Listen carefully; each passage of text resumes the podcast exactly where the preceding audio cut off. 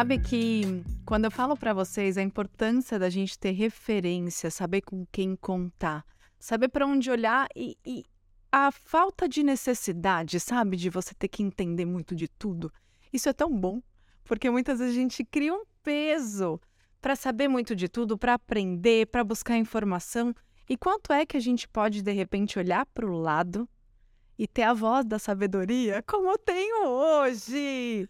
Olha, minha gente, aqui tem uma mulher que ela é mãe, que ela é maravilhosa, que ela é empresária, ela é palestrante internacional, ela é educadora e ela está há 25 anos ali reinando nesse conhecimento sobre a vida financeira, sobre a saúde financeira.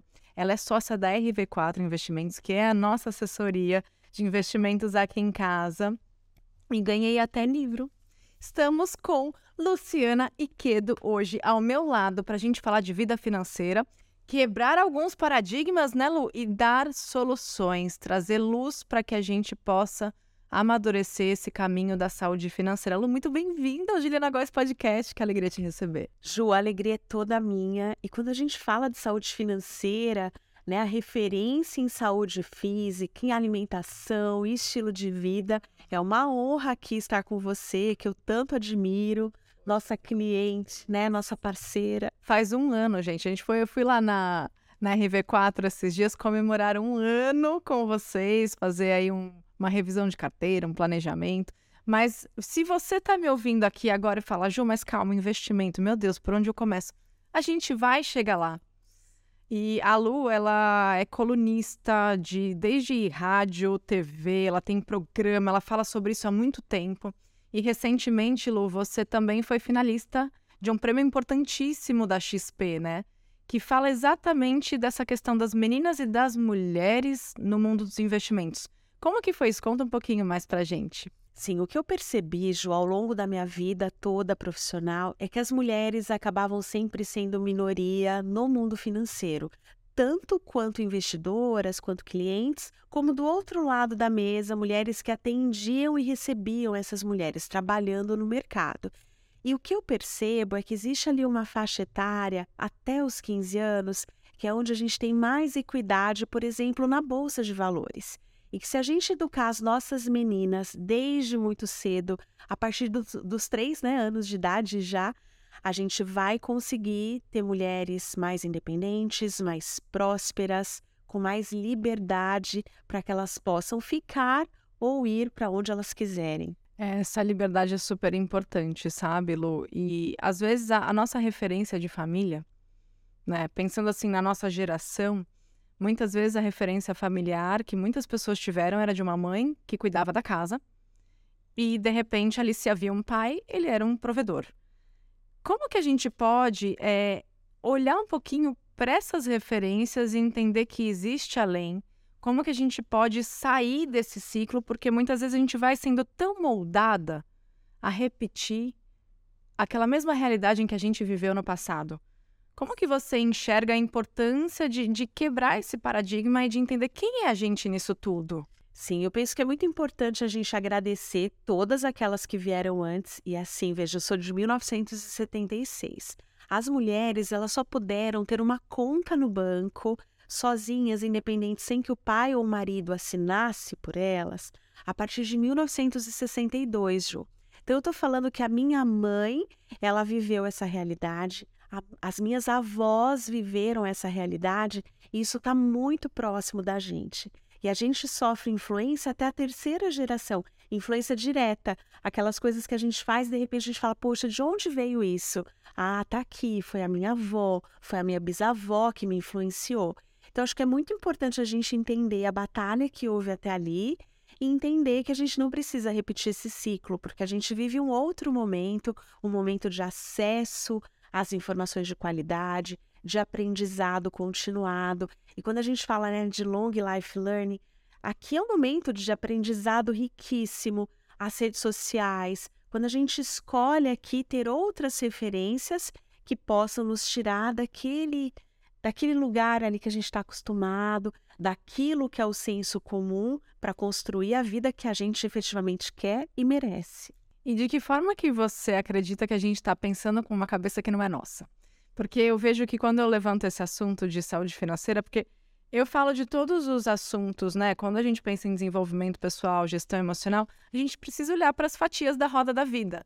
E tem. E eu coloco nos meus cursos a roda da vida, as alunas fazem, e geralmente ali a, a saúde financeira está em baixa, tem um, um, grau de insatisfação. Sim. E existe muitas vezes é, crenças ali de que é isso mesmo, que não, não existe uma nova realidade, eu não tenho como sair disso, eu não sei como sair disso. Então, existe todo um ciclo mental ali impedindo de enxergar que vai além. Qual a importância da gente rever um pouquinho dessas crenças limitantes, que não tem jeito, né? Eu me formei em PNL, eu olho muito para isso. É, das crenças limitantes, até das coisas que falavam pra gente que era pra gente ou que não era pra gente. E desses exemplos, qual a importância de quem sou eu e como sair dessa repetição mental até. Sim, o que eu vejo é que a gente tem um lado técnico, que é da matemática, das fórmulas, do entendimento técnico dos produtos, e às vezes as mulheres têm a crença de que matemática não é para elas, que engenharia não é para elas. Já repeti muito né? isso. Que finanças ela não leva jeito para aquilo ali. E a gente constata isso até ali nas universidades. Eu lecionei nas universidades muito tempo e tem alguns cursos que são ali também majoritariamente masculinos. Então, acho que a gente tem que entender que matemática, tecnologia, isso tudo também é para gente, tirar essa crença definitivamente, mas entender que é o comportamento, é aqui, né? O coração, o estômago, as emoções, elas são fundamentais para que a gente consiga romper tudo isso e ter ali uma nova realidade para tudo, inclusive para a vida financeira. E eu te vejo como uma grande referência. Você está há 25 anos nesse mercado, você palestrante internacional, escritora, educadora. É, Lu, como que você escolheu isso para sua vida? Teve é, alguma inspiração que te levou até aqui? Porque eu percebo que, além de sócia da RV4, é, e, e de ser uma empresa que, que 50% ali dos colaboradores são mulheres. Eu vejo que tem muito dessa cultura do que você fala, do que você transborda, tem muito dentro da sua empresa também, claro. Tem uma sinergia imensa e você faz questão de dentro da sua agenda lotada de continuar essa doação a serviço da informação sobre finanças é, e como que as pessoas podem se relacionar melhor com esse tema, aprender. Como você caiu nisso tudo? Como veio isso para você? Eu caí, Ju, foi assim muito, muito inusitado. Eu trabalhava com telecomunicações e um dia, numa terça-feira qualquer, um headhunter me ligou me convidando para ser gerente geral de um banco. Eu falei para ele: olha, eu acho que você ligou para a pessoa errada, porque eu não trabalho em banco. Como é que eu vou ser gerente geral? Né? Naquela época você começava ali ajudando no autoatendimento e ia galgando até chegar a essa posição. E ele me explicou que o banco do dono, o dono do banco à época, ele queria mudar aquela forma que a gente era atendido. E quem é um pouquinho mais velho, quem passou dos 30, pode se lembrar que quando a gente ia numa agência bancária, ninguém nos olhava, parecia que a gente vestia ali uma capa de invisibilidade, era quase pedir um favor. E ali eu topei, eu achei que a ideia dele era muito inusitada eu topei, o banco me preparou, fiz mais um MBA no INSPER e já comecei como gerente geral. E ali, naquela cadeira, eu vi tudo o que acontecia com a vida da pessoa que era desorganizada financeiramente. Relacionamentos ruins, familiares, casamentos que se acabam, né? Porque as pessoas não conversaram antes, além de onde vai apertar a pasta de dente, qual vai ser a cor da parede, o nome dos filhos, o que é que elas vão fazer com o dinheiro que sobra, como elas vão investir, qual, qual vai ser a colaboração de cada um. Porque às vezes a gente tem pessoas que ganham ali, num casal, valores muito distintos. E aí dividir as contas igualmente não é justo, porque o peso para quem ganha menos, Sim. ele é muito maior. E para uma mulher que tem filhos, que tem a casa, e ainda que você tenha staff, que a gente tenha quem nos ajude, né? Eu imagino que aqui pode ser parecido lá com a minha casa, que a gente acaba tendo ali que influir decisivamente no processo, coordenar como vai ser, o que é que vai se, se comer naquela casa, porque senão vira uma coisa maluca, né? Então, assim, eu percebo que às vezes o não falar, o não compartilhar, o não pensar antes faz com que tudo vire uma bagunça depois. E aí fica mais difícil voltar atrás. Mas o lado bom é que hoje eu atendo famílias que nunca falaram sobre isso, que nunca sentaram juntos para conversar sobre o planejamento financeiro e que conseguem a partir desse momento não. Então, a partir de agora, a gente escolhe um novo caminho e um caminho que tem os dois semando para o mesmo lado e depois você consegue colocar os seus filhos no mesmo ritmo, vai ser muito melhor. Caramba, e eu vejo mesmo é, esse efeito do diálogo ou da falta dele nas relações. Eu até é uma fala que eu trago muito aqui nos programas, nas redes sociais e falo, gente, o sucesso ou o fracasso das relações está na comunicação ou na falta dela. Então, falar sobre dinheiro às vezes ainda é um tabu. Sim. Para uma família que nunca sentou na mesa e que nunca abriu o jogo. Eu, eu tenho uma amiga que ela se separou é, há uns anos e ela estava numa briga judicial por causa de pensão. Por N motivos que talvez você que está ouvindo a gente está passando por isso. E ela falava, não sei nem o que pedir, ele nunca me falou quanto ele ganha. Sim, isso é muito comum, muito comum, muito normal.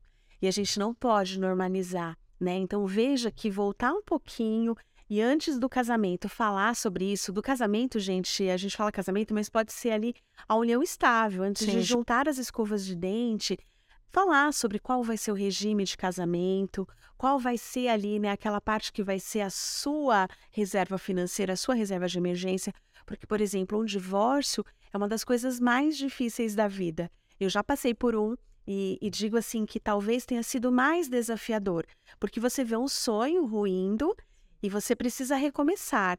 E eu, por exemplo, só saí de uma relação abusiva porque eu tinha ali uma estrutura financeira já que eu tinha me preparado para aquilo. Senão, eu penso que teria sido mais difícil ainda ou que eu poderia estar naquele lugar até hoje. E é por isso que eu penso, acredito e vivo isso, que além ali do trabalho, eu penso que as pessoas precisam saber, precisam se inteirar disso, porque a gente está falando em menos mulheres sofrendo violência psicológica, menos mulheres apanhando muitas vezes em casa, menos mulheres sofrendo por uma situação que às vezes o dinheiro impede a saída. E como você daria uma dica para quem precisa abrir esse diálogo dentro de casa? Qual é o ponto inicial? Eu sei que não é uma receita de bolo, mas o que você sugeriria eh, alguém que tanto estuda isso quanto passou por um divórcio e está em contato com muitas vidas que estão precisando de ajuda nesse aspecto? Como você sugeriria essa abertura de caminho para que comece uma conversa? Porque eu imagino que tem assuntos, né? Geralmente sexo, dinheiro, geram ali uma coisa. Nem sempre a pessoa, tipo, às vezes tá anos juntas e nunca compartilha o que, que gosta, como é, como não é. Exato. E sobre dinheiro igual. Como a gente abre esse caminho? Eu penso que o melhor é a gente olhar para um futuro próximo. Quais são os sonhos desse casal? E quais são os sonhos dessa mulher que está aqui com a gente? Porque a gente vive em casal, mas a gente não pode perder aquele nosso horizonte, Sim, o nosso da sonho. Da nossa individualidade também. Exatamente. Não comece por aí compartilhando, dizendo quais são os seus sonhos, as suas aspirações, conhecendo e ouvindo quais são os sonhos do outro, aquilo que ele objetiva, e comece a colocar no papel. Quando a gente coloca no papel, né, a, PNL, a PNL também traz isso, aquela materialização, né? Quando você consegue visualizar ali a prosperidade entrando na sua vida, tudo fica diferente. Então, você pegar ali e anotar mesmo o que eu quero ter, qual é o nível de renda que a minha família quer ter, qual que é ali as realizações que eu quero fazer. Ah, eu quero viajar, eu quero estudar, quero me desenvolver pessoalmente, o quanto eu preciso de investimentos. E aí você começa a transformar isso em metas junto com a outra pessoa e trabalhem juntos, porque a gente tem que fazer muito, a gente chama no mercado financeiro de trade-offs. São escolhas. Poxa, eu escolho hoje, eu estava morrendo de vontade de comer um doce. Eu escolhi não comer. Foi uma escolha consciente. E quando a gente fala de dinheiro, a gente não tem um budget infinito para usar com o que a gente quiser. A gente vai ter que fazer uma escolha entre uma coisa e outra. Então comece por aí, fazendo isso de uma maneira aberta. Sente na mesa, reserve um espaço na agenda para você fazer isso. Porque às vezes, do outro lado, ele também está com peso nos ombros de ser o provedor, também está pesado para ele, também gostaria de compartilhar mais. Quando você dá abertura, pode ser a oportunidade que falta para o outro lado da relação também, né, vir com você para esse jogo. E eu vejo que aproxima muito, porque quando vocês têm sonhos compartilhados, tem mais significado ainda estar tá junto, porque vocês têm um objetivo em comum. Claro, como a Lu falou, acho muito importante manter a individualidade. Tem sonhos que são meus, que, que não são do Krika, e ele não é obrigado a comprar, mas que ele respeite e me dê espaço e liberdade para tal, né? É, mas que ele não vai estar tá engajado naquele meu sonho. É meu e eu que vou correr atrás, beleza. Importante deixar o outro saber o que importa para você, o que você gostaria, mas ter sonhos em conjunto que, que sejam reavaliados de tempos em tempos, né? De que forma a gente está trabalhando para chegar mais perto disso, ou o que está afastando a gente desse objetivo. Então eu vejo que, pelo menos na minha relação, a gente se conheceu, Lu, muito diferente. O Krika, meu, ele nossa, na Dinamarca, quando ele era jovem, se endividava, nunca deu valor para guardar dinheiro. Eu, o oposto. Oposto. Eu contei para as meninas aqui num episódio que eu tinha dificuldade de gastar dinheiro. Eu deixava de, de ter prazeres, de, de, de, de me presentear, de de repente investir numa coisa que me faria bem, porque eu ficava ali com a mão fechada. Então você imagina, duas polaridades e juntas a partir de, de então, né? E a gente conseguiu encontrar um lugar. Então, juntos a gente se melhorou porque a gente começou a falar sobre isso. E de verdade, assim, eu tinha que falar para ele: meu, não dá. Se a gente vai ser uma família, não dá para você ficar aí, tipo, tratando dinheiro com desaforo, sem ter um mínimo de consciência, de planejamento e tudo mais, porque o negócio dele era viver a vida agora. O amanhã nunca se sabe. E eu não, maior planejamento, aquela coisa hum, Bonitinha. mão fechada, que também não desfrutava. Exatamente. Tem certo e errado? Não tem, mas eu acho que nesse cenário nenhum dos dois está muito certo. Né? O equilíbrio é o melhor caminho, o caminho do meio, porque também é muito bom gastar. Não é ruim, gente, gastar, é muito legal. Você colocar uma roupa legal, você se arrumar, você cuidar de si. Eu não sei aqui você que está com a gente, mas eu me sinto muito melhor quando eu coloco uma roupa que eu me sinta bem, quando eu me arrumo, quando eu passo uma maquiagem legal. Até assim, o estado de espírito, ele parece que muda. Então, não é errado gastar. O errado é a gente levar assim para os extremos e não conseguir ter essa visão de futuro. Às vezes, quando a gente é jovem, é muito difícil olhar lá na frente. Puxa, será que um dia eu vou me aposentar? Deixa eu aproveitar a vida agora. Só que a longevidade não é uma realidade. A gente está falando de pessoas centenárias. Lá na RV4, a gente senta com os nossos clientes anualmente. E essa época agora é uma época muito boa, que é a época de acertar as contas aí com o leão, de olhar a nossa declaração de imposto de renda. E, gente, é uma excelente oportunidade. Não delegue para o advogado, para o contador fazer isso, ou para outra pessoa fazer para você. Sente, olhe, quanto foi que eu ganhei em 2022? Quanto foi que eu consegui efetivamente guardar para a realização do meu sonho, do meu futuro? Quanto foi que eu gastei à toa? E de repente com algo que nem vai te fazer feliz, que a gente acha que vai fazer a gente super feliz, e depois a gente acha lá no armário, né, as peças com etiqueta que a gente nem usou, que não combina com mais nada, que você foi num impulso. Então isso é muito importante. E eu percebo que o caminho do autoconhecimento favorece demais, demais, assim, a gente ter mais consciência porque a gente acaba tendo uma percepção muito profunda do que importa. Exatamente. Então eu vejo. É... Eu já tive épocas que, por ansiedade, eu fui um pouco mais consumista. Hoje eu me sinto equilibrada, eu não sou mais aquela mão fechada que eu já fui no passado. É, até porque eu tenho um pouco mais de segurança, porque a gente tem um trabalho maravilhoso que em um ano, o que a gente conseguiu de progresso, né? de, de conseguir ter metas, objetivos, quanto a gente vai juntar juntos, quanto a gente vai aplicar, quanto que a gente vai ter de rentabilidade, como a gente está se planejando. Então, eu consigo dar uma respirada. Sim. E também quanto eu posso gastar. Exato. Quanto que eu posso dedicar para um final de semana prolongado com a minha família. Exatamente. Né, para um momento de lazer com os meus filhos. Então, assim, para a gente fez toda a diferença, porque mesmo a gente tendo esses pequenos alinhamentos, a gente não tinha um direcionamento. Até porque, assim, por mais que a gente hoje tenha um pouquinho de noção sobre investimento e tudo mais, não é a nossa especialidade. E a gente está aqui trabalhando, está na correria. Então, poder ter uma assessoria que olhou e falou: Ó, oh, o que, que vocês querem para daqui a cinco anos? Onde vocês querem estar tá daqui a dez anos? Quais são os sonhos de vocês? Ah, então tá. e ajudou a gente aqui ó, na calculadora a fazer as contas, mostrou possibilidades, entendeu nosso perfil. Isso fez toda a diferença porque trouxe uma segurança emocional imensa e psicológica. E aí, Lu, eu quero entrar num assunto que sempre vem e que eu acho super importante. Para as pessoas que olham e falam, não sobra nada.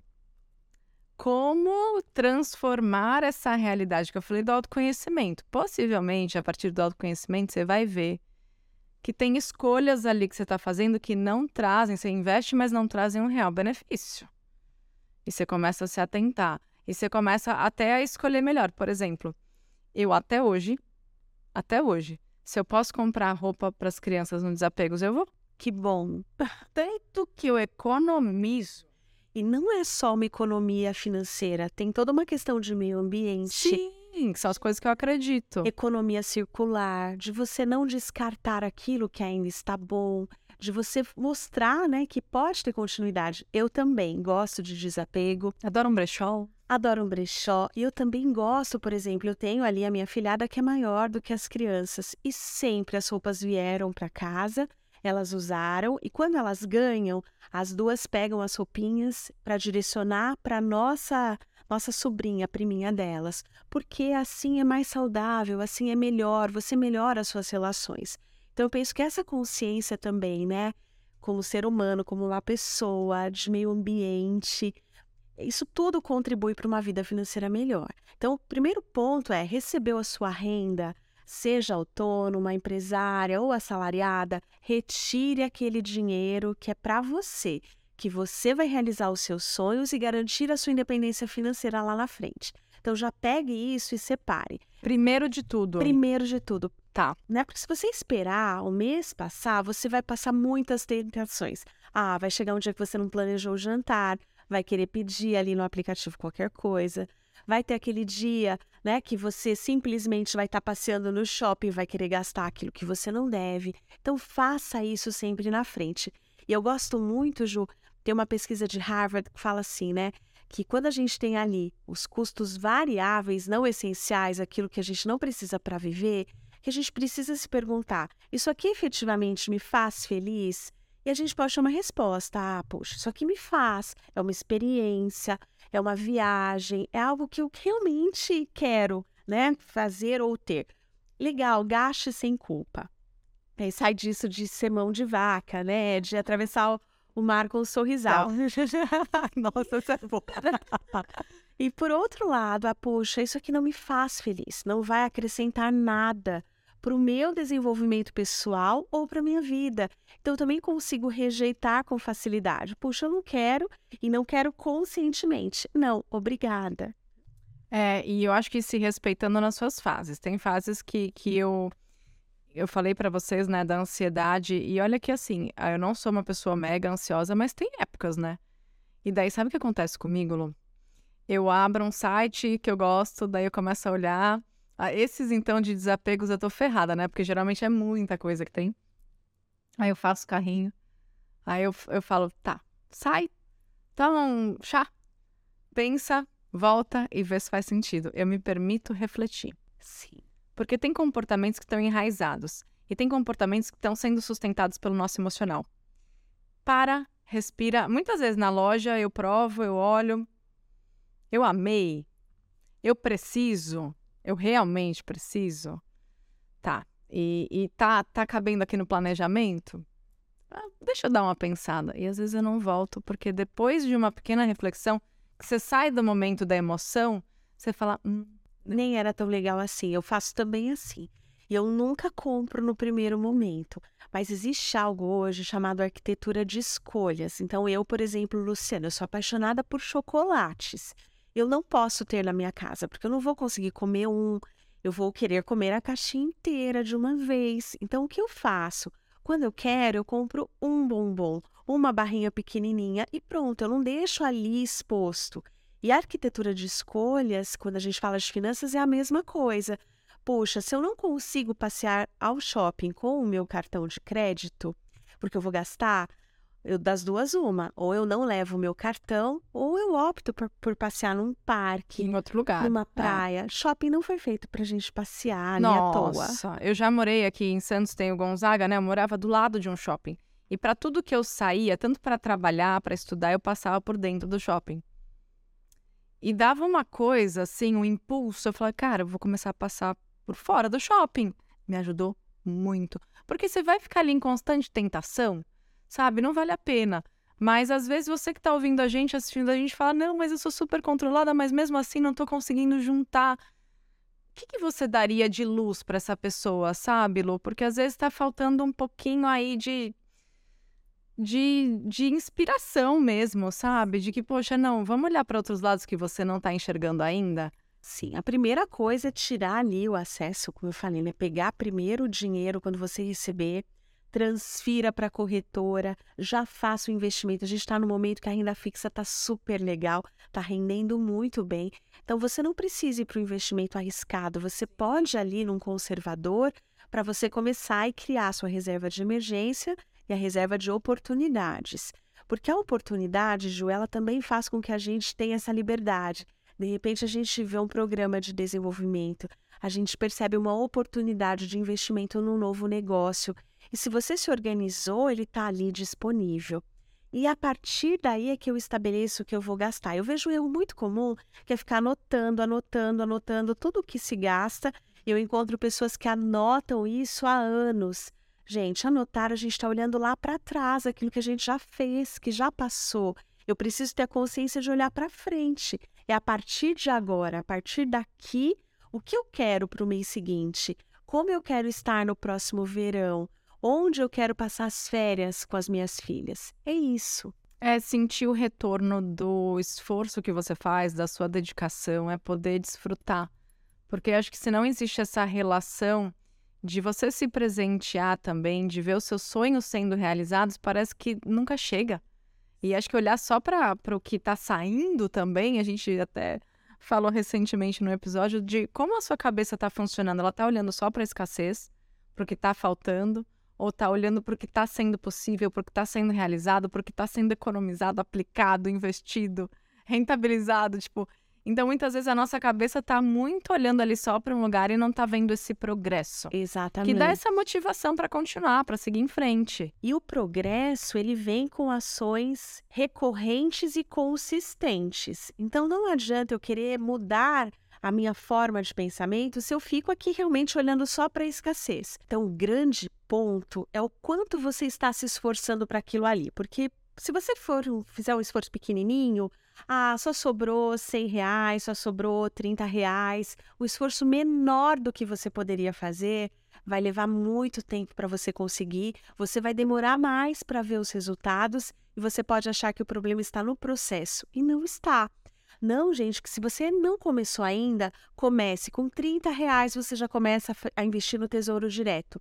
30 reais. Verdade. Então você não precisa esperar ter muito dinheiro para começar. Porém, faça de verdade, se esforce e faça por você.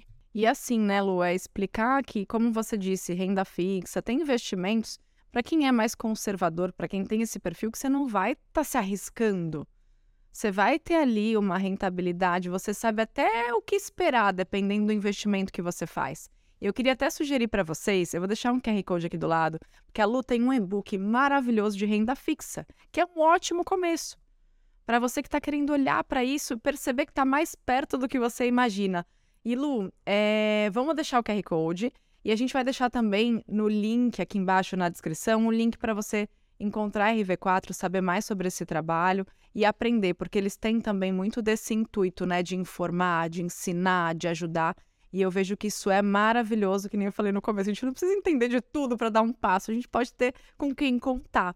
E Lu, é, como que você enxerga, é, uma vez que a pessoa conseguiu começar a economizar? A gente sabe que só guardar é perder dinheiro. Exatamente. O tempo vai passando, a gente tem ali inflação, tem um monte de coisa, esses variáveis todos que fazem o nosso dinheiro perdendo o valor que tinha naquele momento. É, começou a investir. Como se manter nesse processo, então? Você acha bacana a pessoa olhar para isso de tantos em tantos meses? Lá eu fiz uma reunião de um ano, por exemplo, mas a gente está sempre se falando. O atendimento que vocês me dão é constante. Eu falo com o meu assessor pelo menos uma vez por, por mês, eu recebo relatório, se eu tenho dúvida, eu pergunto, ele explica. Para quem está começando, como fazer essa manutenção do sonho, do objetivo? É, ai, não sobrou naquele mês e agora vou perder a mão. Como a gente administra esse processo que já foi iniciado? Sim, o primeiro ponto é você saber que você tem que acompanhar assim, Ju, e a gente acredita que é mês a mês, porque o tempo ele passa muito rápido. Não tem às vezes aquela sensação, ah, parece que foi ontem. Quando a gente olha, ah. Já fez seis meses, já se passaram. As crianças estão indo para a faculdade. a gente ainda chama adolescente de criança. É, a Lu né? tem duas, duas crianças em casa que ela me falou que tem 14 e 16 anos. Eu falei, nossa, que bonitinhos quando eu falo das crianças e elas chegam, todo mundo se assusta. Então, assim, é muito rápido. É verdade. E aí, se a gente não acompanha, é muito fácil a gente se perder. Então, assim, escolha uma pessoa para te ajudar, acompanhe isso periodicamente. E uma vez por ano, a gente precisa fazer isso, esse exercício. Que no interior a gente brinca que é um cotô um covô, né? Eu tô aqui agora e onde eu quero estar daqui a um ano? Porque, olha, a gente já passou aqui o primeiro trimestre do ano. Sim já foi. Já foi. E quem estava esperando o ano virar para começar, esperando o carnaval, esperando a Páscoa, está perdendo tempo. E não dá para a gente perder tempo, porque a gente tem ali um período limitado. A gente vai ter uma vida de trabalho que ela é limitada. Talvez até os 62, que é o prazo legal, talvez até os 50, se a gente se organizar antes, e talvez ali até 70, 80, 90, se a gente não estiver organizado financeiramente. Eu recebi uma notícia muito boa do meu assessor na última vez. Ó, oh, gente, isso é para inspirar vocês. Eu e que a gente realmente decidiu dar esse passo. Começamos há um ano. A gente está tendo uma, assim, uma alegria muito grande de ver os resultados. E na última reunião que eu fiz com o assessor, ele falou: Ju, se você continuar assim, você consegue antecipar a sua aposentadoria, porque a gente fez ali um plano de, ah, com quantos anos você quer se aposentar? Daí eu coloquei lá a idade, eu sei que eu vou continuar trabalhando porque eu amo o que eu faço, mas é para atingir a independência financeira. Esse é o objetivo, de fazer o dinheiro trabalhar para você. Ele está ali gerando, né, para você todos os meses uma quantia que você consegue prever minimamente. E aí o Rafa falou assim: você vai antecipar três anos. Olha que maravilha. Se você continuar assim. Isso é tão bom. Só que eu não sei fazer essa conta. Se não tivesse ele para me falar, como, como que eu tiro essa conclusão? E eu também não precisa aprender essa conta. Então, às vezes, a gente, quando menos espera, se mantém ali no, pro, no processo, cria disciplina, vira rotina, já não é mais um esforço porque você está vendo aquilo acontecer, você vê o seu sonho chegando mais perto. Ai, gente, é tão bom, é tão bom, de verdade. Eu sou muito grata ao trabalho de vocês, porque me deu uma outra perspectiva de futuro, de construir hoje, sabe? E de, às vezes, dá aquela, aquele empenho a mais, aquela, se esforçar um pouquinho a mais, porque você sabe que o que está lá na frente vale muito a pena. E quando a gente tem filhos. Estão lá no topo da lista de preocupações. Também, também. Às vezes a gente fica desesperado porque daí os custos fixos aumentam loucamente. A gente fala, meu Deus! Mas eu acho que é uma questão da gente entender onde a gente está, o que é possível agora e com um pouquinho de empenho o que, que vai ser possível amanhã. Porque muitas vezes a gente se fecha no momento atual, que não tá dando para nada, Sim. e falar, não dá mesmo, então não vou fazer nada. Caramba, 30 reais, gente, será? Será que não dá para apertar em algum lugar que não comprometa a sua satisfação? Talvez. Isso, e só quem está assistindo que pode responder. É uma pergunta muito pessoal. Mas quando a gente gasta com alguma coisa que a gente não quer, ou não precisa, ou não deveria, a gente está trocando horas de vida. Horas de vida que nós poderíamos estar fazendo outra coisa. E quando a gente olha né, nesse horizonte de um ano a menos de trabalho, dois anos a menos, dez anos a menos, que você não vai precisar trabalhar para pagar o básico, para sobreviver, é muito tempo que a gente pode fazer muitas outras coisas, né, Ju? Aproveitar muito, melhor. Muito. E sabe outra coisa que eu aprendi muito, que você falou, né? Da gente se permitir entender o que importa. Desde que a gente teve as crianças, a gente se empenha muito. Um objetivo que a gente tem é todo ano ir para Dinamarca. Tá lá com a família. Sim. São as raízes do Krika. É a mãe dele, é o padrasto, são os primos. E Às vezes eu poderia, tipo. Eu não tenho carro, né? Quem tem carro é minha mãe. É uma coisa que eu poderia ter um carro. Eu preciso. Preciso. Mas eu preciso para a Dinamarca. E às vezes é, é a viagem, nós quatro, é um carro por ano. Sim. E eu vou, porque eu sei que não tem preço. Poder estar com a família e, e... O meu pai faleceu quando eu tinha nove anos. Eu quero que os meus filhos tenham a família por perto enquanto eles estiverem aqui. Eu vou fazer o que for necessário para que eles pelo menos tenham essa criação de vínculo. Então, para mim, quando você olha de fora, às vezes podem achar que é luxo. Mas, meu, é, eu acordo de manhã para algumas coisas. Para ser feliz, para me fazer feliz, para me amar, para transbordar o meu melhor para as pessoas, para ensinar as pessoas a serem felizes com o que elas são. E acordo um pouquinho mais para poder criar e cultivar esse laço. Sabe? Seja proporcionar para minha mãe, que era o meu sonho quando eu era mais nova, era poder devolver para minha mãe todo o empenho que ela teve desde que meu pai faleceu dela conquistar o que ela conquistou, dela me proporcionar o que ela me proporcionou. Então eu eu acordo para isso, para devolver para ela também e para poder ter esse vínculo de poder estar tá com quem eu amo uma vez por ano, mesmo que custe um carro, é o que tem valor para mim. Talvez um carro novinho ali parado, parado na, na garagem não fosse me trazer essa satisfação, essa emoção que eu sinto. Sim. Então é saber o que importa para você. Às vezes é o carro que importa para você e tá tudo bem. E tá tudo certo. Eu, eu me emocionei agora, Ju, porque assim, isso que você falou é muito forte. Que é aquilo que a, as crianças talvez levem para a vida toda delas. Talvez lá em 2040, em 2035, elas nem se lembrem qual era o carro que vocês tinham à época, qual era o carro da família, se era bom ou se era ruim mas certamente elas se lembrarão desses momentos compartilhados, dessas experiências, dessa possibilidade de estar tá junto, de conviver, de não perder as raízes. Isso é muito é. legal. E agora a Liliu, né, minha filha mais velha, tem cinco anos, vai fazer seis anos em dezembro. E daí hoje sim, eu sinto um pouquinho mais de necessidade de de repente ter esse carro, que eu sempre quis, mas que não foi uma prioridade. E eu tô muito feliz, assim, com as escolhas que eu fiz. Já teve uma época em que eu tinha um carro, a minha mãe tinha um carro e a gente morava na, no, na mesma casa. Eu alugava uma vaga na garagem do prédio e, cara, assim, o carro dela ficava parado, eu usava um pouquinho. Aí um dia, quando eu fiz uma revolução na minha vida há um tempo, que eu comecei a estudar sobre essencialismo, minimalismo, e foi nessa época que a gente mudou para um apartamento menor, eu enxuguei muito do que eu tinha e vendi o carro. E eu nunca mais comprei. Faz muitos anos. É, então foi um processo interessante de rever as minhas prioridades. Hoje, com dois filhos, talvez seja interessante, porque eu não privo minha mãe. Se eu quero viajar, ela fica sem carro. Exatamente. E ela é uma senhora de 73 anos que tem a rotininha dela, entendeu? E daí.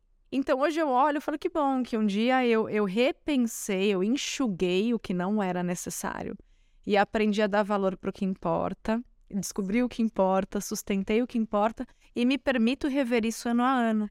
E isso é muito bom, né, Ju? Porque se a gente fala de um carro popular que não tenha sido financiado, ele traz ali em média R$ 1.200 de gasto para quem tem esse carro. Se ele for financiado, você vai gastar em média R$ 2.200 por mês com esse carro. Então, às vezes, se você tem um salário ali, vamos colocar de 5 mil reais, uma renda de 5, você está dizendo que metade do seu esforço, metade dos seus dias, duas semanas, estão indo para aquele carro. Então, tudo bem, se você pensa que é importante, se é uma prioridade para você, para sua família, às vezes você mora num lugar inacessível, que é difícil transporte público e a gente sabe que isso acontece, mas você tem que ter essa consciência. Eu estou destinando duas semanas da minha vida para aquele objetivo. Então, quando a gente traz para a luz da consciência, a gente pode escolher. E se eu fizesse um outro curso de aprimoramento profissional? E se eu me possibilitasse, se me permitisse viajar para conhecer uma outra cultura? E se eu investisse isso no empreendimento próprio? Quanto que isso geraria para mim lá na frente? E quando a gente consegue colocar nesse olhar, eu tenho um cliente que ele tem 14 anos. Ele é super novinho, ele já tem o espírito empreendedor e ele me chama de tia, ele me chama de tia Lu. Ai, meu Deus, gente, me explica melhor isso, eu gostei. E, e, ele vai ao escritório, eu tenho vários clientes, Ju. Eu começo a atender os filhos dos nossos clientes aos 12 anos. Então já coloca na sua agenda que já já Garoto. as crianças estão lá. E a gente fomenta essa independência, porque às vezes a gente não permite que a criança ela tenha acesso ao dinheiro, que ela não tenha ali, tem um cofrinho e aí vai fazer o intercâmbio, resolve passar um ano na Dinamarca e você vai ter que dar um cartão de crédito que ele nunca manipulou e nem, aprend nem aprendeu a usar e controlar o orçamento. Então a gente faz reuniões periódicas e ele prefere presencialmente. Ele vai lá comigo, ele não toma café, só toma água. e me fala que jovens não tomam café, né? E, e, a gente discute os objetivos e é muito legal porque nesse objetivo, olha que visão legal. Ele me falou assim: Tia Lu, em maio de 2025 eu vou completar 18 anos. Então eu gostaria de um investimento olhando março de 2025, que é para dar tempo de eu sacar o dinheiro, escolher o carro, tirar a carteira de habilitação e começar a dirigir. Olha que fantástica Gente, essa visão. Né? 14 anos. Ele já tem o objetivo dele. Eu, eu não sei, eu queria ter um apartamento, sempre foi meu sonho, né? Porque eu acho que eu vi minha mãe batalhando tanto para ter o, a casa própria, que eu sempre tive esse sonho, mas era meio que um sonho emprestado dela. Só que fez sentido para mim, né? Então, quando eu consegui fazer isso, eu lembro que eu, eu me tremia no dia que eu fui assinar o contrato. Mas será que eu vou conseguir pagar? Socorro, meu Deus do céu! Mas foi tão bonito dar esse passo, né? Então, reveja aí os seus sonhos. Se você tem alguém do seu lado, se permite sonhar em conjunto e compartilhar um pouco dessas suas vontades, tanto as individuais como criar aí uma jornada para vocês, né? É importante, gente. E se você não fez isso até agora, começa de alguma forma, puxa esse assunto. E eu entendo, né, Lu, às vezes acontece da pessoa não ser muito receptiva a coisas novas, mas não desiste. Insista. Vai preparando esse território. E quando a gente coloca ali a possibilidade de uma realização, aí o olhinho já, já brilha, né? Então é colocar nesse sentido, não sentar, porque muitas vezes se senta na mesa para falar de dinheiro para brigar. É, e não precisa ter briga. A gente pode trazer para um espaço de harmonia. E uma coisa que eu usei que também funcionou muito na minha vida foi ter as meninas como minhas aliadas. Ah, que legal. Num primeiro momento, quando eu comecei a instituir um orçamento, comecei a instituir cotas, elas não gostavam, especialmente a mais nova. Depois elas entenderam, já aconteceu de a gente numa papelaria, né? Elas adoram coisas de papelaria e dar o dinheirinho dela e ela pegar tudo na prateleira. Quando ela chegou no momento de pagar no caixa, ela foi devolvendo. Ah, isso eu não preciso, isso eu também não preciso. Quem nunca? que ela percebeu que era ela que pagaria. E aí eu expliquei para a menina do caixa: olha, ela está no processo de educação financeira, hoje ela não vai levar nada e ela devolveu tudo no lugar. Então hoje elas também são aliadas elas também conseguem ter a percepção do que vale a pena, do que não vale e da gestão desse orçamento. Então a gente começa a ter mesmo ali um olhar coletivo do todo, dos filhos, do companheiro, de uma pessoa que às vezes divide a casa com você. Isso tudo é muito bom. Sabe o que eu comecei a fazer aqui com a Liliu? Ela tem 36 reais, né? O patrimônio dela hoje é de 36 reais. Porque a gente começou a bonificar a partir de algumas ações positivas que ela teve e ela sabe que ela ganhava um real e tá se desenrolando, né? Um real por uma ação positiva que a gente determinou aqui em família. E daí, quando ela aumenta esses dinheirinhos, geralmente a gente faz o, o, o balanço. E eu explico para ela o que compra, né? Então, filha, 36 reais você vai comprar tantas bananas. 36 reais dá para você fazer tantas viagens de ônibus. E aí eu vou explicando o valor por trás do dinheiro né? E às vezes ela me pergunta algo específico. Aquela boneca que fala, ih, filha, você vai precisar.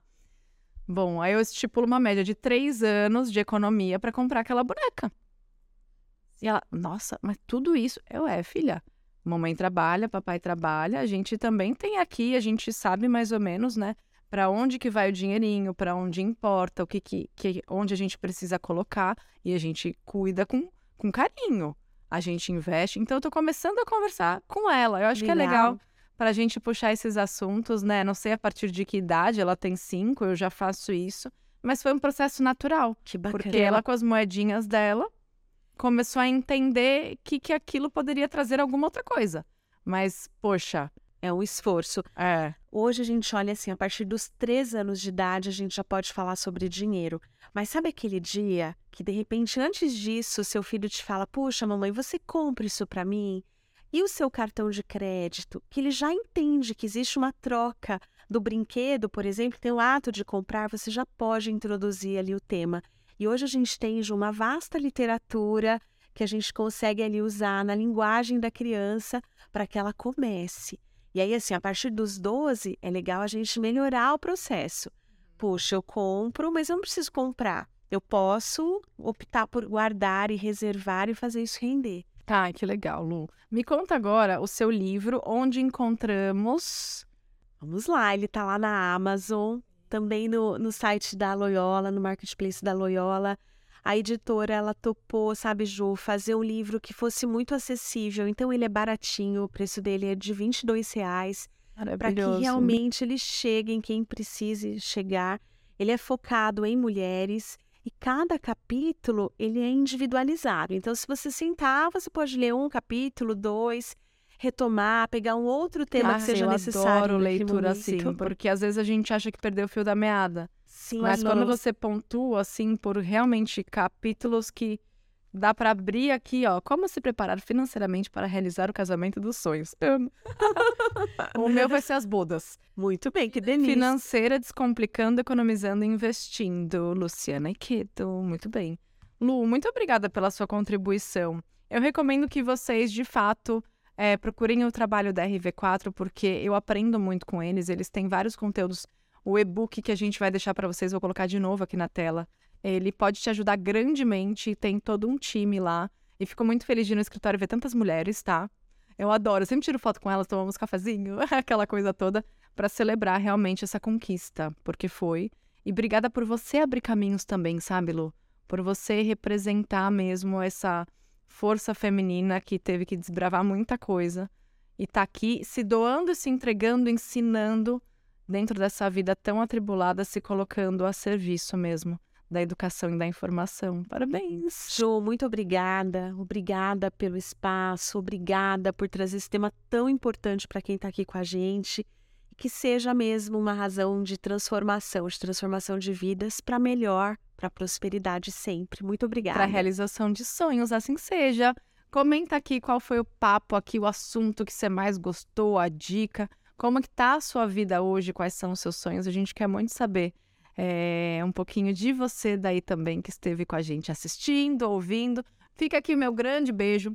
Para o pessoal da RV4 também, muito obrigada por vocês estarem aqui no nosso caminho, na nossa vida até hoje. E, Lúcia, é bem-vinda, tá? Muito obrigada. Quando você for ganhar prêmio, lançar mais livro, palestrar internacionalmente, convida que a gente vai estar tá lá aplaudindo essa mulher maravilhosa. Beijo para você e para suas meninas. Obrigada, Ju. Tchau.